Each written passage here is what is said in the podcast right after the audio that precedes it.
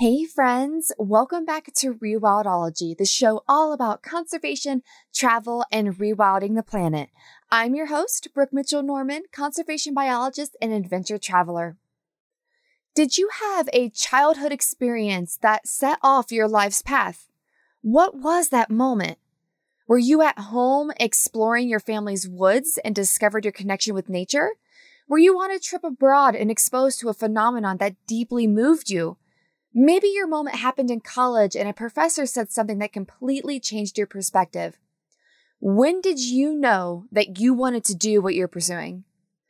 Today's guest, Pedro Fruet, vividly remembers the exact moment that he decided to study and protect dolphins as his life's mission. Surfing off of the coast of Cassino Beach in southern Brazil, Pedro encountered bottlenose dolphins for the first time and fell in love with the species. Cassino Beach has a culture focused on ocean conservation, and every summer that his family visited the area, his love for the ocean grew. He later received his PhD in biological oceanography, and with the help of his colleagues, he determined that the bottlenose dolphins he swam with as a kid was their own subspecies, the Lahille's bottlenose dolphin. Through his studies, Pedro discovered that only 600 individuals currently exist in the population. Now he's focusing his attention on the local community to reduce bycatch, the species' number one threat. Pedro is a 2021 Whitley Award recipient, which is how I met him. The Whitley Fund for Nature provides support and training to grassroots conservation projects around the world. The Sir David Attenborough is a WFN trustee, which just shows you how prestigious this organization is. If you have a grassroots conservation project that needs funding, I highly recommend checking out whitleyaward.org and apply for one of their grants. I loved my conversation with Pedro, and I'm very excited to share his story with you all. I'm thinking we might need to get a group of us together to visit Pedro in Cassino Beach. COVID ruined my trip to the Pantanal, so I'm looking for any excuse to travel to Brazil. Who wants to go with me? Send me a DM on Instagram if you're up for a South American trip. Maybe I'll just have to put one together.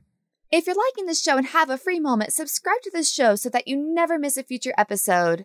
And give the show a rating and review wherever you're listening. If you'd like to join a community of other awesome conservation minded folks, join the Rewildologist Community Facebook group by clicking in the link in the show notes or searching for Rewildologist. Alrighty, everyone, now on to my conversation with Pedro. Thank you so much, Pedro, for coming on and visiting me today virtually in Brazil um, to join on Rewildology. So, I love to start really painting a picture of who you are. So, let's go back in time and explore some of your history. When did you know that you wanted to go into wildlife conservation? Yes, that's well, that's a good question, and uh, I I am connected with um, with the marine life and the wild since uh, since I was a child. Um, I grew up in um, in a, in a, city that's the capital of the state in south of Brazil. It's relatively far from the sea, but my uh, every summer I my family travel to the coast, to Cassino Beach, for spending holidays on the coast. And um, every summer, my mom, my father, and and all people around uh, all the time make me uh, feel very very positive and connected with with the beach and the marine life. So I I started I started to to, to surf when I was uh, 12 years old, and uh, during this uh, this surf session, I have my first contact with the with bottlenose dolphins, and then in this makes me much much more connected with the wildlife. Um, on the other hand, this uh, Cassino Beach, we have a, a university that has uh, the course of oceanography. is the oldest and the first course of uh, oceanography in Brazil. So wow. we have we have a culture here about all this uh, the, the, protection of the marine environment and, and on the coast. We have many NGOs that were funded by people uh, that uh, for oceanograph- oceanographers. And, uh, and this makes a culture of, uh, of conservation biology here. Mm. When I was eight, eight years old, I did a course, a summer course with these guys in the NGO called NEMA, that is in Portuguese, Núcleo de Educação e Monitoramento Ambiental. And I, I, it was so good, so good that I repeated it for uh, four, four times. Wow! every, every every summer, and and this course was 20 hours of course with uh, with children, with uh, young people, to understand the, the, the ecology of the beach and the interactions between the marine life and people to explain the process regarding uh, the ocean and, and the marine life. And I was so, so happy with this and spent all this time there. So it was some, uh, it was not only uh, one, one thing that makes me to decide to, to move on on the conservation bi- biology, but it was many things that happened in my life when I was young. I had a neighbor. Uh, I have a, some neighbors that they are um, professors on the university on the oceanography wow. And these guys, they all the time was explaining my uh, to me the process uh, about the all my my curiosity is about the ocean and and the weather and and and storming and, and why, why the storms happening and, and this and this all this fact so it's this all these three forces i i would say it was this uh, the NGO uh, training when i was young my family and and the na- and my neighbor. Oh, that, that is a, a I, I would say that his name is um, Professor Norton Gianuca. Wow. So this is when I was young. After that, I, I and I have uh, this connection with the dolphins, with the with Baranas dolphins, the Lahille Baranas dolphins. And I think that was on that time that when I was maybe 14, 16 years old, I decided I, I want to, to make the difference and uh, to, to prevent all this uh, beautiful ecosystem to to to dig to deg- to degrade degrade or to be polluted and uh, for, for these animals to to decline and after that i i met one guy when i was on the university when i was cursing the biology the, the biology course I have the opportunity to know Lauro Barcellos, that is the director of the Oceanographic Museum. That's part of the Federal University that's based on Rio Grande City. And this guy helps me a lot.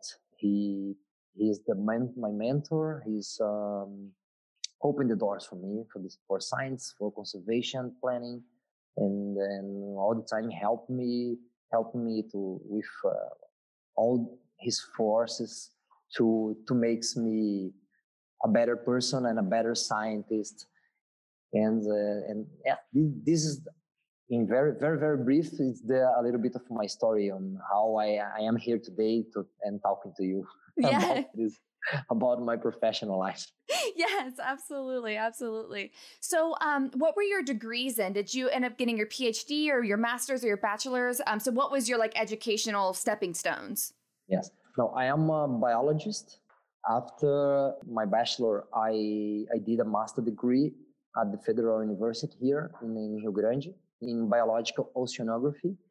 And after that, I did my PhD in biological oceanography as well in the same university, but I I did my PhD in a cotutelle program that is part of my PhD was here in Brazil and part was in Australia, in oh, South oh, wow. Australia at Flinders University that I spent one year doing some genetic studies on there, and uh, and this is uh, like the, my my degrees uh, story. Yes. I was just just to let you know, I was uh, as I was in a postdoc position last year in um, developing some conservation projects with cetaceans that they are my the reason to be here to to do the conservation and but now I am um, I have a position on the um, i'm not sure how to mention this in english but it's uh, the uh, secretary of environment of this of the city of Rio Grande City. wow so, yes and so now it's now it's this is what's going on now that's and, wonderful So it sounds yeah. like you're going to have a major impact then. So you're part of like the government now, like the local government. Did I interpret that correctly? Yes. Wow. Yes, yes, yes. Thank you for yeah. trans- for translating. yeah, no, I got you. I got you. No, that yeah. was perfect. That was great. Oh, yeah, so as I was rewatching that beautiful presentation that was put on your work, when did you discover that the Lahille's bottlenose dolphin was its own subspecies? How did you figure that out? Yes. Well, in fact, it was not only me. I'm just part of this process. This is very important to make clear. It was uh, colleagues. It was a, a, a pieces of a big puzzle. And I, I was part of this, publishing one paper on genetics. But I have some other colleagues that they are taxonomists, and they and, and they published a paper showing that morphologically these animals were um, completely different from bottlenose dolphins celsaire or wow. the, the, the, oceanic bottlenose dolphins and of and using the genetic the genetics uh, study that I, I have published in the past in 2014 and then after another one in 2017 uh, eh, the information was used to make strong these evidences that mm, mm-hmm. sum on and to on this puzzle and it's um, so now it's accepted by the by the, the, the, Committee on Taxonomy from the Society for Marine Mammalogy as a, a subspecies. But in Brazil, the government uh, accept this as different species. And uh, they published it was paper in, in by, by my by colleagues. Um, it was published in the Journal of Mammalogy, and uh, they published it call, calling for uh, dif- a different species and not a subspecies. Oh wow! But this is just taxonomy. Uh, I think that the the point is they are a different entity. They function as a different en- entity that's completely isolated, reproductively speaking, genetically speaking, and morphologically speaking, from the uh, adjacent populations of bottlenose dolphins here. And they behave very different as well. They have uh, specific behaviors that is associated to, to, the coastal areas. They go inside the estuaries, and the distribution is very very short. It's uh, only between southern Brazil and Argentina, and 90% of the sightings of these species are um, are very close to the coast. Mm. Very very close, on within the one one uh, nautical mile, I would say. So they're very, very coastal animals. And this makes them very vulnerable as well. Mm. and so that so that that's the perfect segue. Um, so it sounds like then they're coming probably in a lot of conflict with humans then if they're constantly on the coast. So in your research and your colleagues' research, what have you found have been some of the biggest threats to these dolphins? Well, there are several threats for dolphins that are living on the very close to the humans. As we are, as human beings, we of course we, we need to develop. We need to do some um, constructions uh, industries, and people need to fish, and all these um, have some kind of threat for for these coastal animals, pollution as well. But today, I would say that the most uh, acute threat that we have is the bycatch on the um, on the gill nets uh, mm. and and on the artisanal gill net, I, I would say. And um, some dolphins die uh, every year from being captured on on on the units. The numbers are not huge because the population are not huge. The population is very very small. Talking just thinking about the whole subspecies, we estimate it's it's rough, but it's the estimate that you have today. It's it's rough, but the numbers are less than 600 animals alive. Wow, that's insane. Yes, and um, here in Cassino Beach, where I am based on, we have that's it's part of the Patos Lagoon. We have the Patos Lagoon estuary. That's the world's chocolate lagoon and uh, and the coastal areas, we have the largest population of Lahille's bottlenose dolphins. It's, some, it's a resident population that use the, the estuary on a daily basis, and we have another coastal population that are just going that do not use the estuarine waters, stay on the coastal area, and they are different uh, different populations in, in terms of uh, the the animals that compose each one of these units. And you have uh, considering the estuarine population of Lahille's bottlenose dolphins in the coastal one here, we have about 100, 120 animals. And this is the largest population for the whole subspecies. We have maybe two, um, a record, a record of uh, six animals being captured every year. This is the minimum estimate. And this, the number sounds very, oh, but it's not a large number. But the, the problem is that the population so is very, very small and having two captures in fishing nets every year, removing animals from the population, as these uh, as the Lahille's bottlenose dolphins, as almost all cetaceans are very slow growing and uh, slow reproducing.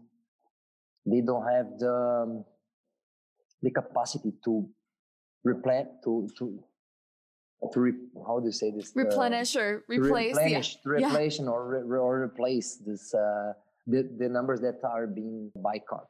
Mm. So we face a very acute threat that potentially is is affecting the population to decline in a medium term. And for sure, if this if the fisheries change the area or change the um, change the effort this can be very the, the, the numbers can be uh, much um, higher than than six animals so the f- fisheries they are very very dynamics you know and this is something that that uh, we should uh, be monitoring in close detail to detect any change in fisheries and in numbers of dolphins being being uh, being caught and how this is affecting the population dynamics as well. So mm. this is mm. why we are we are monitoring these animals since 1974. That is the first uh, effort that we have for for the research with this population. Wow, that's amazing. And so, since you you all have identified that bycatch dolphins or just bycatch in general is one of the biggest threats to them so, how do you engage? I would imagine it's the local fishermen, or if there's more of a commercial fisherman or industry there, how do you engage them into this conversation? Like, what do they think about all of this? Do they care about the dolphins? Or, in your experience, how, how do you help solve that? Yes, is um, this is a good question, and this is why the Whitley Awards is so important on the on this time. I am a, as I said before, I, I am a scientist that and and doing science it's of course that's very very important step but what we have uh, detected in the last in the last decade maybe is that uh, only doing science and publishing the papers is not enough to protect the animals as we have a social problem together. And it, it's uh, it's very hard to to convince people, the people that are giving money, that uh, that we should look for the social approach to, together with the science based one, because the most uh, part of charities or people that are giving money for research, they do they just give for the research. They do not give for social science together with the research that mm. the monitoring that we are doing with dolphins. It's normally they do money for do surveys and do more surveys. And this is again why the, the, the Whitley Awards is so, so important at this time. We have established with all this data that we are collecting for the last 20 years, we have the Brazilian government have established a, a, protected zone for the bottlenose dolphins here in southern Brazil, where we have the largest population of Lahille's bottlenose dolphins the, the fishery was banned from this area. And uh, in 2012, but to be, to, to start it to, like, it's a paper problem. It's, it was approved in 2012, but during two years, the fishermen should have the, uh, all the information. So between 2012 and 2014, it was only the process to inform people and ta ta ta. So the um, protected area should be uh, start starting on 2014. Mm. But since then, we we have start, uh, we have seen that um, the, the, protected area is not working oh. because the animals is still dying on the protected area. They are fishing in there. The the the fishermen is still uh, fishing. Of course, that it's it's not all these fishermen that is not uh, respecting. So what we have today is we have a protected area for the animals, but we have people fishing illegally inside we have um, the public power um, doing enforcement that's that's not enough arresting people. So it's a social conflict and the, and the environmental problem the conservation problem persists on, on the time. And uh, and our question was uh, why this is happening? Mm, mm-hmm. why why we are failing to protect these animals as we help this uh, the protected area established by the federal government and why they are disrespecting and we started to interview some fishermen and they it was so clear on on this uh, it was a very preliminary study that there was no no social study with the fishermen when the protected area was created it oh. was a oh. it, was a uh, we call here a top-down decision making, mm.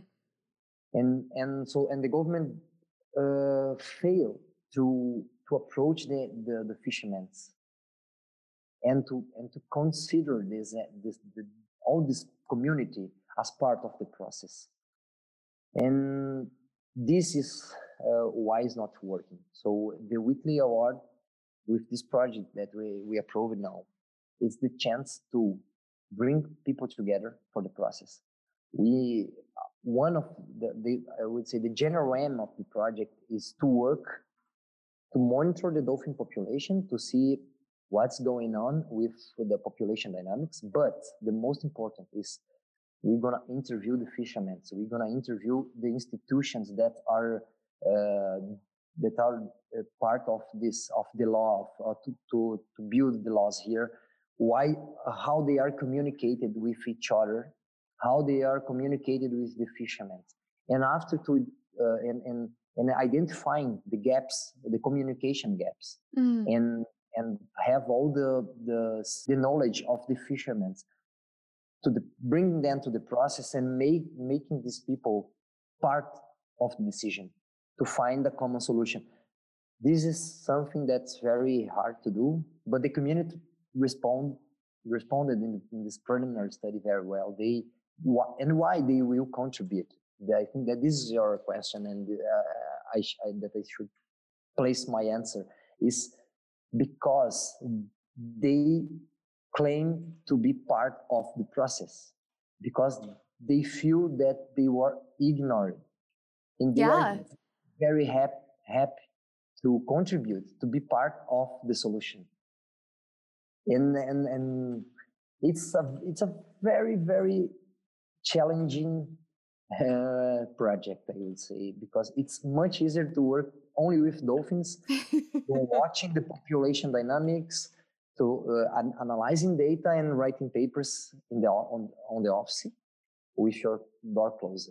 It's much harder much much harder to go outside to listen people to identify the gaps to, to identify opportunities to share experience and then to make the, uh, all, all this all this data together and say okay so with this how can we do how can you conserve the population of bottlenose dolphins and other endangered species and at the same time allow the fishing to fish here, the, to the fisheries to develop as well. And this is very, very challenging. So we are, this is the way we are putting our energy right now. Mm.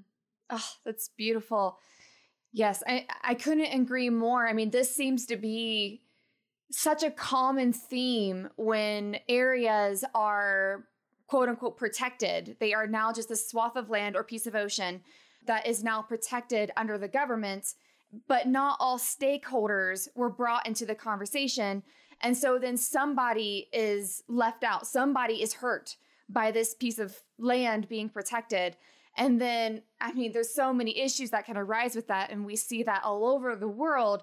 You know, some people have to move out of their homes and out of their ancestral land because a national park is being established. And um, sometimes they're not treated fairly. And it sounds like one of the most important stakeholders in this situation, the fishermen, was completely left out of the conversation. So that is wonderful to hear that they are excited and willing to talk to you because in a lot of other situations that sometimes isn't the case or maybe they might just be so upset that um, that they don't even want to talk to anybody. So the fact that somebody's finally listening to them sounds like it's going to hopefully go well in your exactly. experience.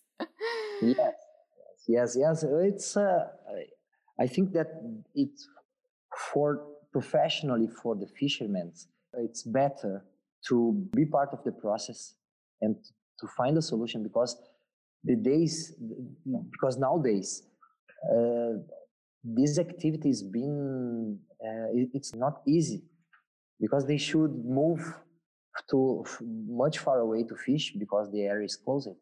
Because some some of some fisher fishermen are being arrested and they are not live in and you know when we see this kind of situation we just feel that we fail because this is this is not right. It's not fair. And um, we should we should think different because they are artisanal fishers. Mm. they're not from the industries as well uh, that oh, and um, yes i think that's challenging but you know i'm very positive that uh, that we can do it that you can find a common solution or a better solution and when I'm saying this is that I can't say that the bycatch will be zero. This is something very, uh, very hard to, to, to say, but is that, okay, maybe the bycatch will occur, but we should reduce the bycatch for at the sustainable levels. And the bycatch today is not sustainable anymore. Because if you say, I would set a zero bycatch quota, let's say, it's uh, it's not possible to achieve in medium term. Oh yes, you can do it. Just say you cannot fish here and uh, anymore, and this is not the case. Uh, we should just find to a solution to re- re- reduce the pressure on the population, and not, and, and better that if you reduce the uh, all this pressure on, on, on the Rios Baranos dolphins with the fisheries, there are several other species that are uh, that are threatened that will benefit for, for this.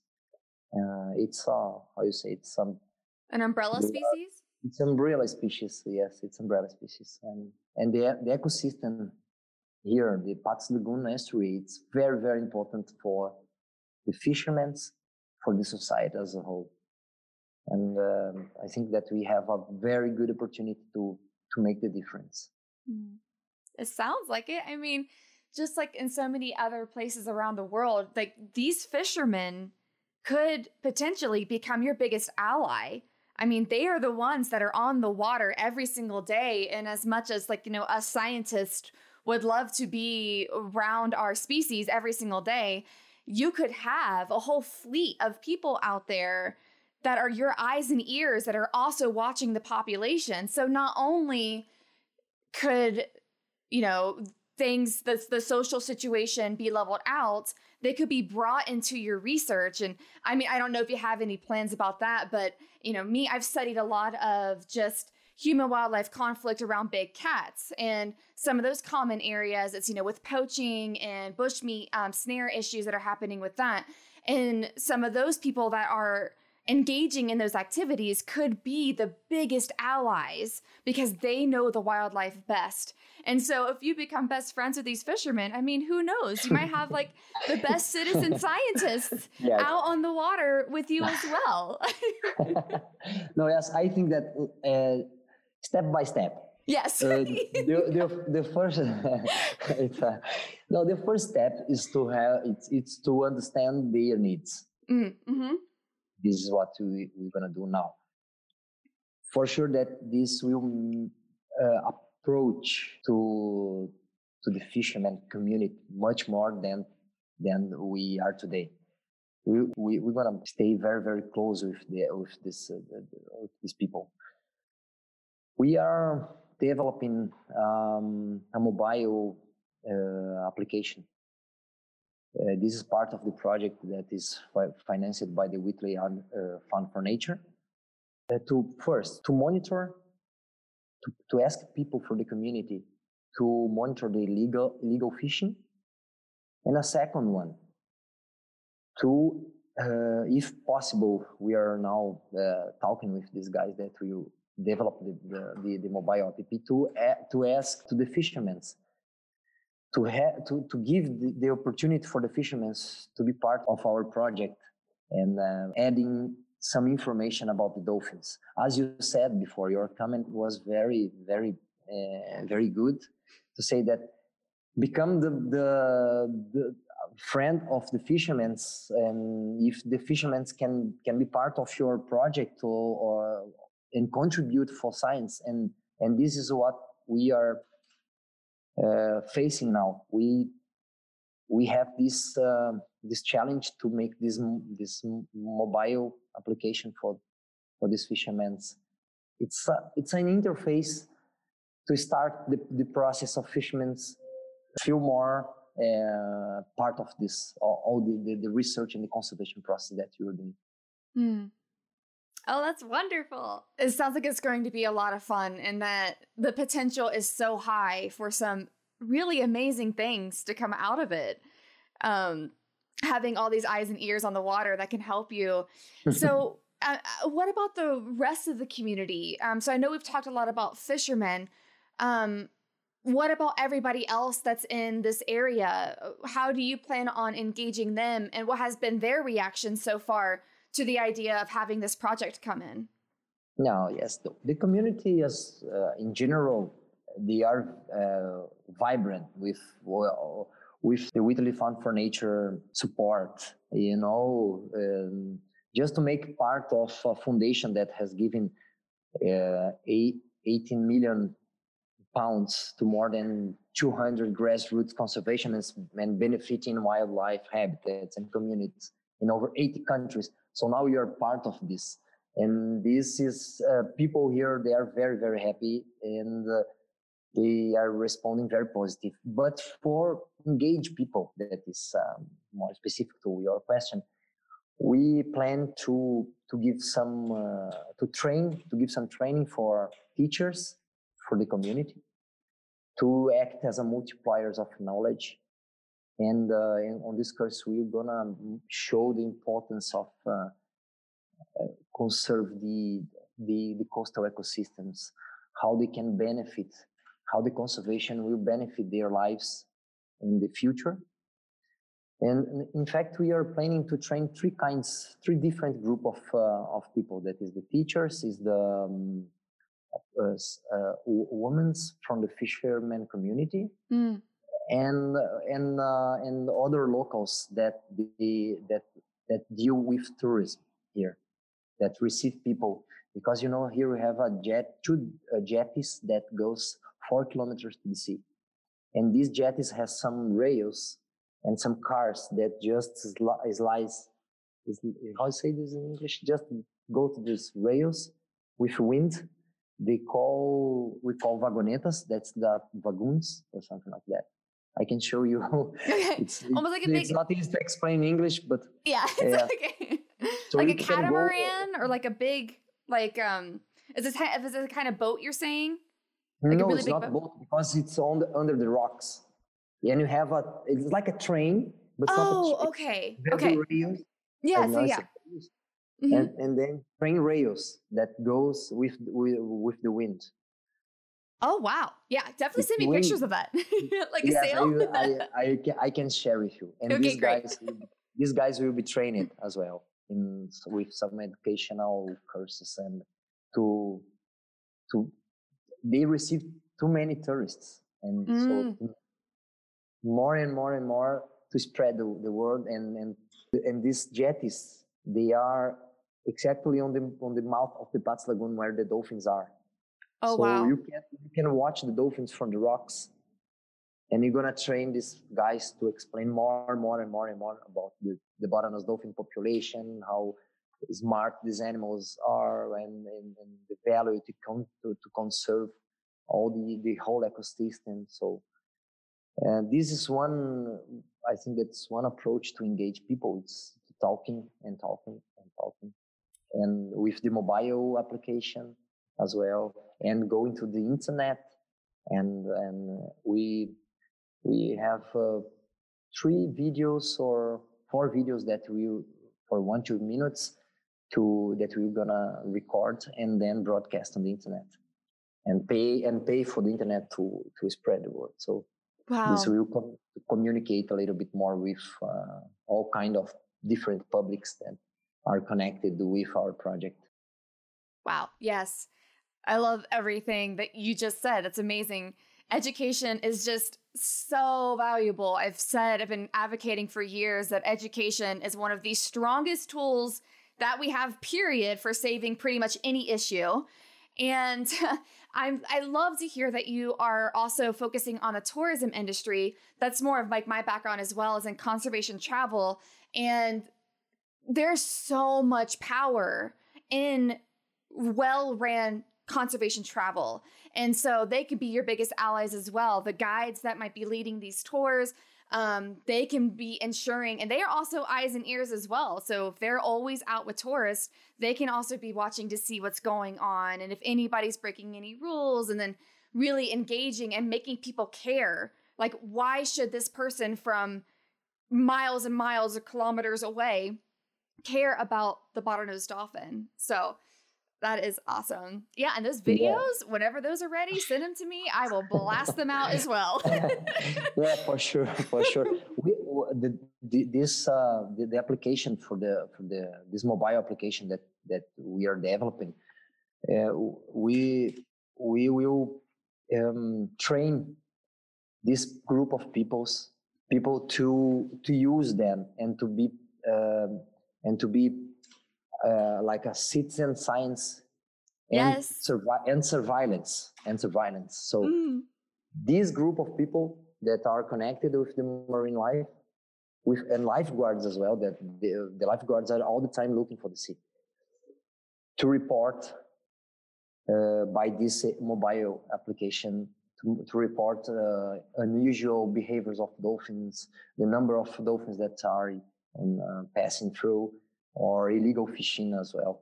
So this is uh, this is one way to engage people, is to, to give training and to give the opportunity to participate in the project. This will connect people, wildlife, and the research as well. This is our plan. I Let's love see. it. no, I love it. I love it. I love it. Uh, my master's, one of my big master's project, I did something similar um, where I built this very very basic app um, to record big cat data that as people were out on safari. And so I'm so, I just love the idea of citizen science because it is very powerful for getting people engaged and to make people care. So, but, so, but, oh. give, but you should give, uh, uh, I think that I am really excited with this as well. And to have all this data to be uh, robust or to be useful for us, we should provide training yep. for people. So they, they will know how to use, how to report the data. Uh, it, you, you know, you, you, you don't need to be a biologist to be a scientist or to be part of a conservation project. You can, it's, it's a, it's just a kind of uh, citizenship.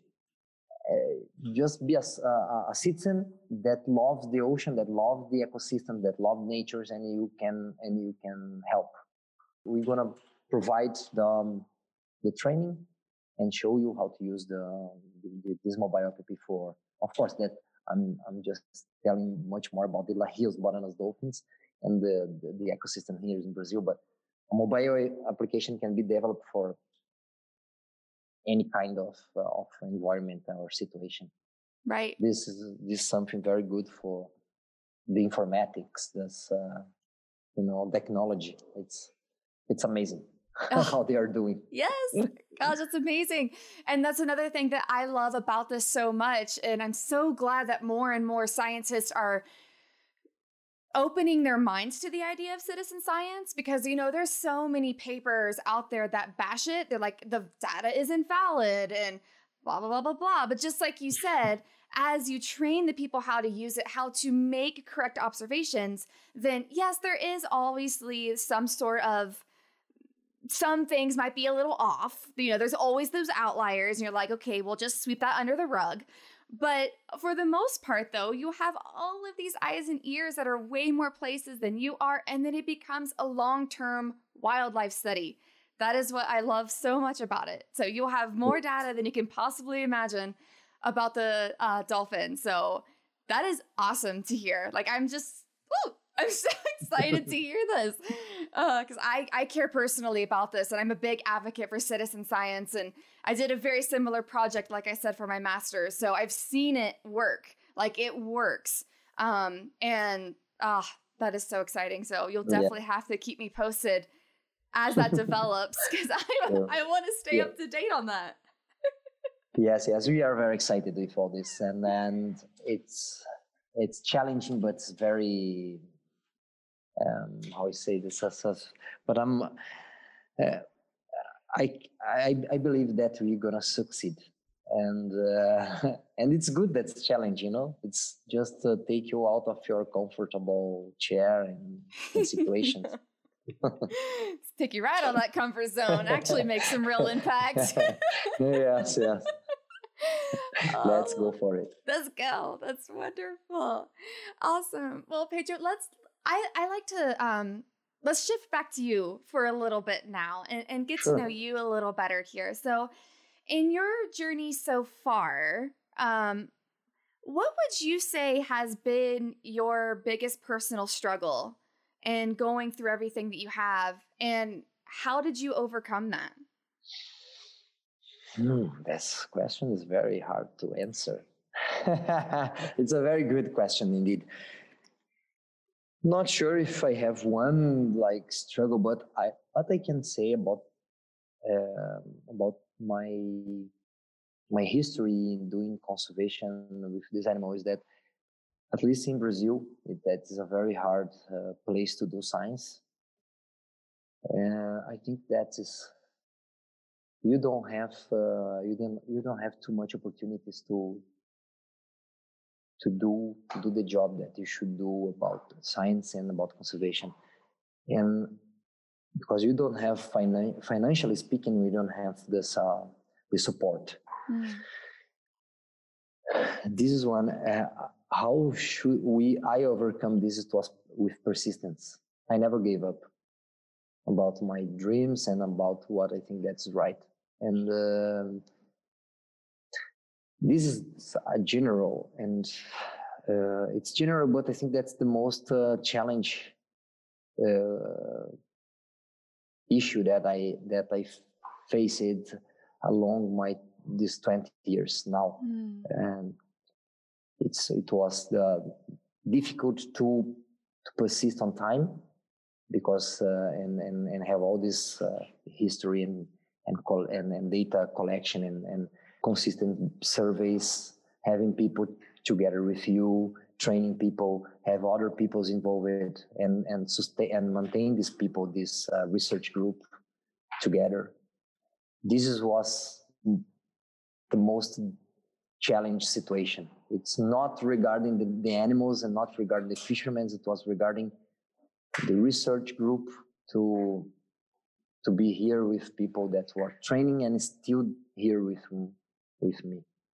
Yes, mm. I think that this is, was the challenge, uh, the, the, most challenged situation that I overcome. And uh, well, we overcome pers- with persistence to applying for funding everywhere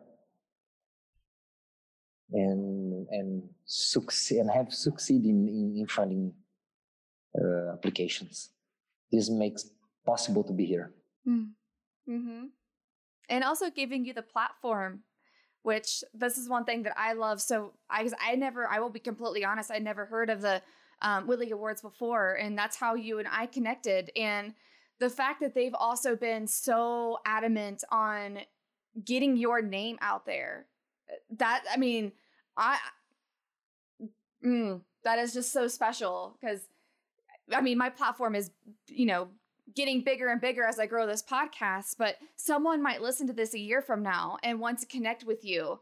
And who knows, that might be an opportunity for some more funding down the road as your project is really starting to get its wheels underneath its, you know, underneath itself and and going. So, um, yeah, I love it. Persistence is key. Persistence is key. Uh, yes, no, it's it, it is because uh, it's it's it's hard. It's a long way, mm-hmm. and it's easy. It's not easy, but it's part of the game. Sometimes you to to just give up. A lot of people give up because it's uh, it's much easier to to to to to do another thing and and and get your money and and live your life. And it's part of the game, as I said. It's part of the game, but it's. Um, persistence for me is the most important in, in along this journey. And this the, the, Whitley awards it's so important for me because they are not only giving money. They are training uh, people. They are uh, making the, the, our profile to the profile of the project to mm. to be out there uh, shedding lights on, on, on the project, international lights, and and this I'm very like sure that this will give us the opportunity to have more and more support and funding opportunities, and it's amazing. It's uh, it's amazing to have a film uh, narrated by Sir David as well. Yes. it's, That's a life goal like, for everybody. Yeah, it's like a dream for any kind, any biologist, yes. conservation biologist. I never imagined this this situation, and um, yes, and uh, I'm I'm very very happy, very mm-hmm. happy with this uh, the support for the Whitley Foundation. Mm-hmm. Let's see the future, and let's see how how you're gonna develop all this project if you succeed to reduce the bycatch of bottlenose dolphins and to be connected with colleagues from South America. We are very excited to, to start. So we are now starting the project. We are now oh, starting. That's so exciting. And that's such an inspirational story as well to anyone because I think that sometimes, because funding is so hard to get, just like you said.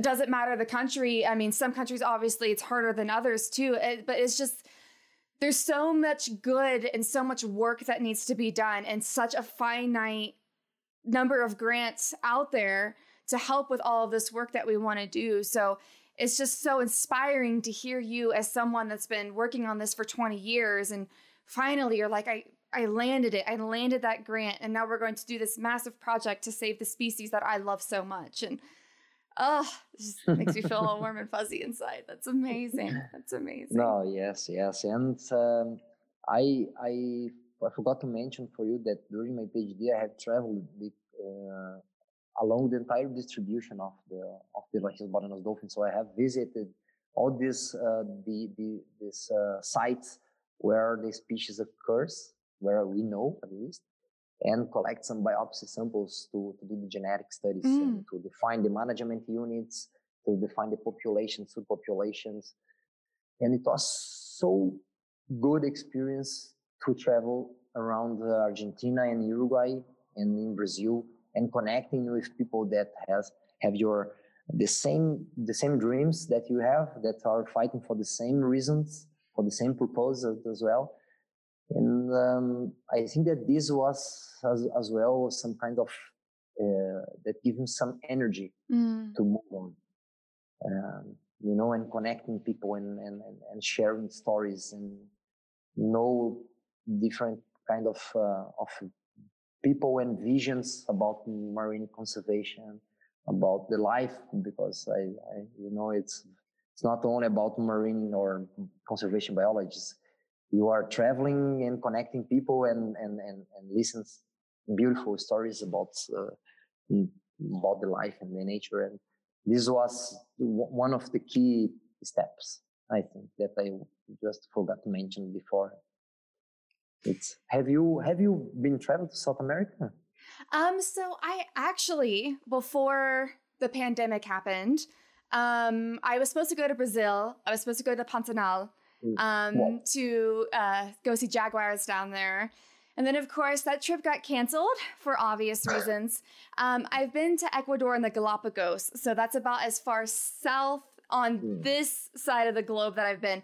I've been all over Asia and Africa, but for some mm. reason, I haven't really been down um, to Brazil yet. Which that's that's like so high on my list. I need to go. I need to go to Brazil. Brazil.